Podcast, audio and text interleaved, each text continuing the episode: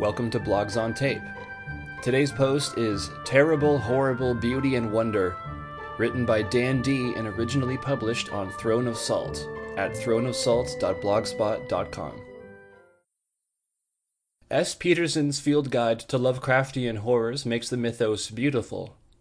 This isn't just because of the fantastic art, which is top tier, top notch, top shelf, and top gun, but for the special way that the art combines with the text, and how that can then be applied. You see, the field guide is written as an in-universe text, complete with fake citations, one of the top three ways to pander directly to me, compiled by scholars of the preternatural at good old Miskatonic U. As such, they're significantly more enthusiastic and open-minded about the whole deal. The topics of their study are handled with excitement and curiosity, though still with great care. Most can still kill you quite easily. It's closer to how a naturalist would talk about a tiger or a dinosaur or something else of that nature. The titular horror has been approached as a living thing, unstuck from the limits and attitudes of its original incarnation. The reaction provided by the text isn't run away, hide, go insane, and die in that order if you're lucky. It's, here's what we know, isn't that neat? In short, everything is terrible and horrible, but beautiful and wondrous too. Here's the information, go where you want, and extrapolate what you will. Which is just what I'm going to do. Buckle up, we're doing some setting extrapolation. The most important fact in the entire mythos. Australian physicist Neville Kingston Brown dies in 2518. This means that Australia, the profession of physicist, the structures necessary for the previous two things to exist, and boring-ass white guys, alas, still exist on Earth up until at least that date. There is no need to panic. Regarding Elder Things, there are still Elder Thing settlements on Earth's ocean floor. Descendant subspecies exist out among their abandoned and collapsed colonies, which may, like their progenitors, be relatively comprehensible to humanity. At least once known incident of seeding life on a colony world. See Earth.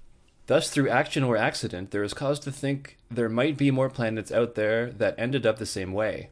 No guarantees, but the possibility of alien life more on our level. Regarding Yithians, a cult exists to protect and facilitate Yithian travelers when they are in a modern era. The cult maintains an active trade of information and technology with the Yithians. This isn't a cult, this is sensible people acting sensibly and diplomatically. This is the foot in the door. Regarding biaki, possess an organ which facilitates flight, capable of reaching 0.1 Celsius in vacuum. Said organ can also facilitate causality, maintaining faster than light travel at a speed of around 1.1 light years a day for relatively low energy requirements. Seriously, they can break light speed and only end up really, really hungry. Regarding Mi-Go, are in possession of a sizable interstellar civilization, seem to have replaced the Elder Things as the dominant power in local space, overlap possible, coexistence probability unknown. Only interested in Earth for some rare earth mining operations, willing to employ and consult with humans to maintain secrecy and security.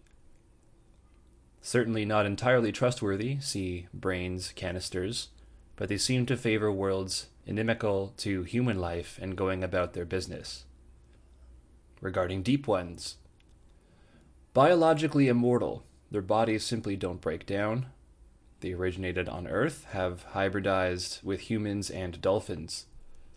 DNA is thus no stranger than any other Earth-based life, splicing possible. Can hibernate for decades, burning off most body mass to survive without nourishment. Hybrids gradually show more traits before full transformation, but not all achieve metamorphosis. Specific stimuli or genetic markers might halt full transformation. Hello, CRISPR. Significant and widespread civilization in the oceans, but maintain connection to human coastal sediments for purposes of reproduction. Perhaps they need us, perhaps they are sterile on their own.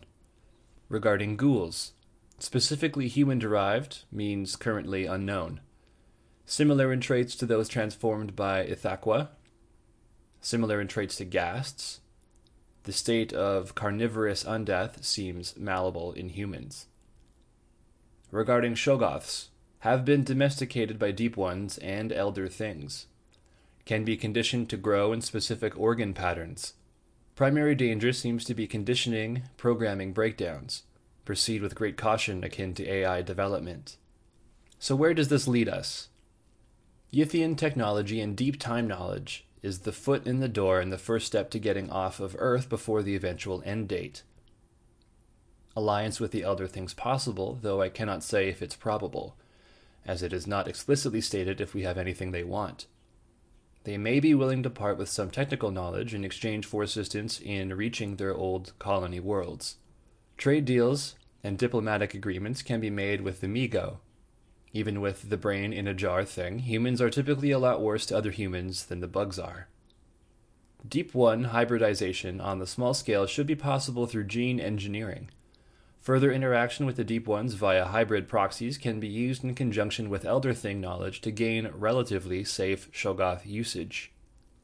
A Shogoth could potentially, should be able to, replicate a biaki's flight organ. It's easier than catching and maintaining a domestic population in Earth orbit. The terrible hunger caused by FTL usage can be offset through solar or nuclear energy sources. Ghouls and hybrids can be used as vanguards for long-distance or high-danger expeditions. And this is without touching the Dreamlands, or half the other things in the book, or all the stuff in my other COC books, or half of the other potentials that could be here. Humans being humans, every step here will inevitably be fucked up. Too long didn't read? The future of humanity is Abe Sapien riding around the cosmos with his ghoul co-pilot on a faster-than-light Shogoth with solar sails, and that's awesome. That was Terrible, Horrible Beauty and Wonder, read by Christopher Lawson. Blogs on Tape is a project that works with authors to produce audio recordings of the best works on the OSR, hopefully making them more accessible to everyone. Thanks for listening.